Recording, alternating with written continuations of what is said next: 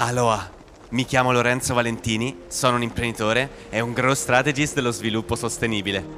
Credo fermamente che l'uomo possa vivere in simbiosi con la natura, rimettendo energia nel sistema stesso. In questo podcast ti insegnerò strategie di crescita rigenerative e a vivere delle tue passioni.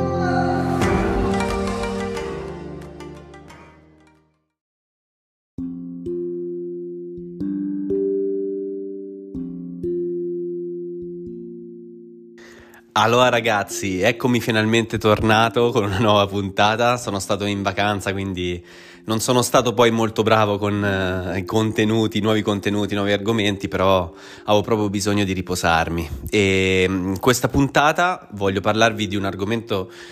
che è molto sentito da parte dei consumatori, soprattutto, che è quello del quanto è importante quanto sono importanti le scelte individuali,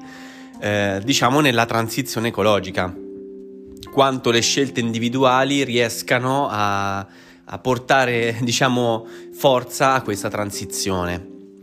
Eh, diciamo che in generale, come sapete, i consumatori in particolare, chiunque di noi, no? Perché poi ognuno di noi è un consumatore, in realtà consuma qualcosa, eh, che sia un contenuto, che sia una... del cibo, che siano dei vestiti, che sia qualsiasi cosa, dei, dei servizi, eh, siamo comunque dei consumatori nel senso proprio ampio del termine, perché mh, diciamo nel senso capitalistico ha un'accezione eh, molto negativa per chi, diciamo, vede il capitalismo eh, non proprio benissimo, o alcune, diciamo, varianti del capitalismo. In realtà eh, il consumo è inteso proprio una persona che eh, consuma per anche consumare un'emozione, eh? mh, anche se poi è una parola bruttissima, perché ha avuto appunto un'accezione ne- negativa, però eh, di fatto stiamo, diciamo, consumando un qualcosa, eh, e quindi quando c'è un pubblico c'è sempre un consumatore. E quindi quanto le nostre scelte come consumatori sono importanti nella transizione ecologica, chiamiamola così adesso, anche se non l'amo particolarmente. Beh, eh, sicuramente eh, se eh, io fossi un consumatore, eh, per un consumatore eh, diciamo che la scelta individuale eh, conta tantissimo. Basta vedere un po' tutti quanti mh, i profili eh, dei vari influencer, diciamo green, comunque legati molto alla ecosostenibilità, eh, diciamo tut- tutte quanti e tutti quanti promuovono delle eh, strategie tecniche per eh, cambiare i propri stili di vita, quindi a livello proprio personale, e quindi anche come consumatori, il come acquistare, il cosa acquistare, eh, informarsi prima di acquistare. E io credo che questo ovviamente sia fondamentale, molto importante, eh, ma le persone che ascoltano queste cose pensano che sia molto più importante di quello che poi realmente è, nel senso che è fondamentale, ovviamente le scelte individuali sono eh, fondamentali, ma non bastano per attuare un vero cambiamento, perché il cambiamento è sempre un po' nell'equilibrio. Eh, i consumatori pensano che ehm, le loro scelte personali apportino un grande cambiamento a questa transizione, come le aziende pensano che invece sono le scelte aziendali che portano un vero cambiamento. Qual è la verità? La verità sta nel mezzo, è eh, nell'equilibrio tra queste due cose. E nell'equilibrio, in questo equilibrio, in questo, diciamo, eh, ehm, come si può dire, purgatorio, chiamiamolo così, che passa in mezzo tra questi due opposti, che chi c'è, che cosa c'è, chi è che può gestire questo equilibrio? Eh, nel mio pensiero eh, ci sono tutti quanti quegli apparati che appunto fanno politica, che hanno, diciamo, la possibilità di scegliere eh, in maniera però più organica, nel senso che noi stiamo facendo politica anche quando compriamo un oggetto, compriamo e consumiamo un prodotto. Um, però la politica ha un senso, secondo me, più ampio, che è quello della creazione di una comunità, creazione di collettività, creazione di identità collettiva. E questo è molto importante, perché la politica è quella che connette i vari individui e ha la possibilità di fare leva e dare quindi identità a un sentire collettivo, un sentire individuale che però diventa collettivo. Quindi secondo me la politica in questo senso gioca un ruolo eh, praticamente fondamentale nella creazione della,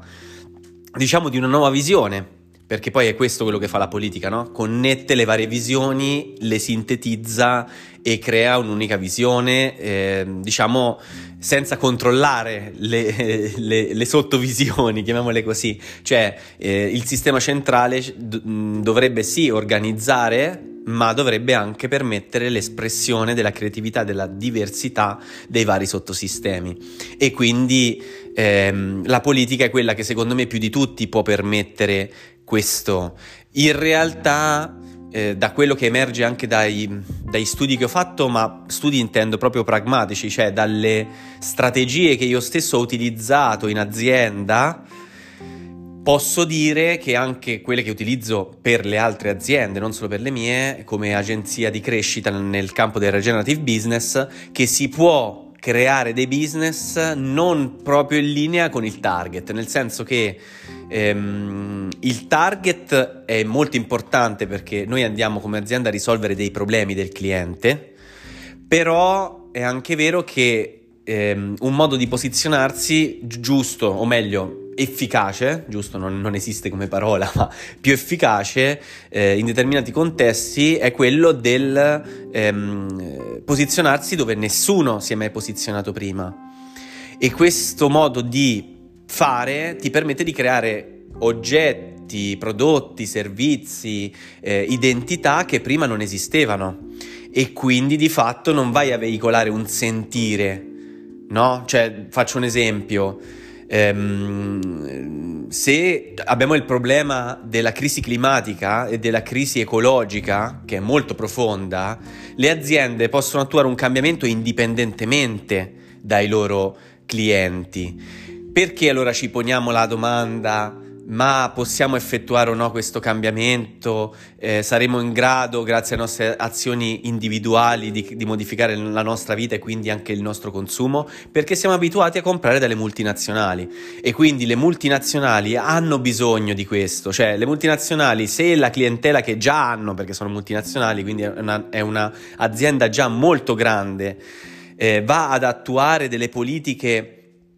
diciamo, sui prodotti, Eh, ovviamente il pubblico potrebbe non seguirli e quindi avere un disastro economico all'interno dell'azienda. Ma per le aziende che già oggi si posizionano proprio in questo momento nel mercato, mh, questo problema c'è molto meno, nel senso che ok, l'azienda va a risolvere i problemi del cliente, anche se pur piccola azienda, ma può creare anche qualcosa di diverso, di unico, di, ehm, di un qualcosa che magari va a risolvere un problema che in questo momento non è detto che le persone abbiano così sentito, diciamo, e quindi nel tempo poi questo problema, se esisterà, e se è vero che l'imprenditore, diciamo, avrà scommesso sull'esistenza di questo problema, che magari già in parte c'è, Eh, potremmo essere i prossimi leader del mercato, insieme anche ad altre ovviamente aziende, e quindi portare delle soluzioni che prima non esistevano. Quindi non so, la crisi ecologica c'è in questo momento, ma magari in questo momento non è ancora così grave tra come eh, diciamo da come sarà tra dieci anni. Io già lavoro tra come più o meno sarà tra dieci anni, quindi an- cioè, o, o me la posso, diciamo, più o meno immaginare, quindi vado a creare delle, delle soluzioni, e quindi tra dieci anni io sarò l'unico che avrà studiato per dieci anni delle soluzioni innovative in quel settore. Quindi le aziende, è vero, ora capisco che è un discorso che è un po' complesso, non è possibile trattarlo così in cinque minuti, dieci minuti, però le aziende oggi possono in minima parte creare anche dei prodotti, dei servizi e delle identità che magari i clienti non sanno nemmeno di volere. Invece le multinazionali già sanno cosa vuole il loro pubblico, e soprattutto vuole un buonissimo rapporto qualità-prezzo, soprattutto basato sul prezzo. Basta entrare in un qualsiasi supermercato, gli sconti sono quelli che permettono di eh, variare di più l'offerta, no? Cioè, se tu eh, magari vai dentro un supermercato, le offerte vengono fatte quasi esclusivamente in base ai prezzi bassi, cioè non in base alla qualità del prodotto, ma soprattutto in base ai prezzi bassi. Quindi ehm, per, diciamo, per chi vende a un mercato di massa, eh, il prezzo è, diciamo, una caratteristica fondamentale eh, proprio nel suo posizionamento, e quindi è ovvio che mh,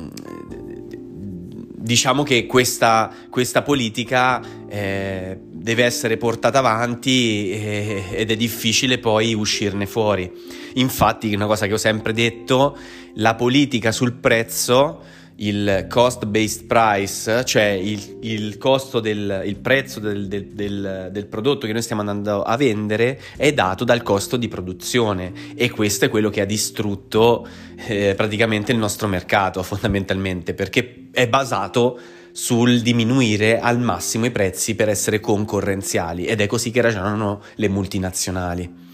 Quindi sì, le scelte individuali vanno a modificare sicuramente gli asset aziendali, soprattutto se questi mul- moltitudine di persone diventano tante persone, ma se diventano tante persone non è detto che diventino una comunità. È questo il problema, perché noi si tende a pensare che tante scelte collettive, tante scelte, scusate, individuali vadano a formare una scelta collettiva, ma non è così. Una scelta, tante scelte individuali sono tante scelte individuali, cioè diventano tante e vanno sicuramente a modificare gli asset, ma non hanno una organicità, non sono mosse magari da un'unica visione. Invece è importante che si venga a creare una comunità, e per creare una comunità servono degli hub, do, diciamo dei centri che permettano proprio la creazione di queste connessioni, e secondo me la politica è proprio una di queste, e probabilmente anche una delle più importanti e fondamentali per portare avanti un progetto davvero virtuoso nel lungo periodo. Quella che noi chiamiamo, soprattutto la vecchia generazione ci ha anche creato un ministero, quella della transizione ecologica.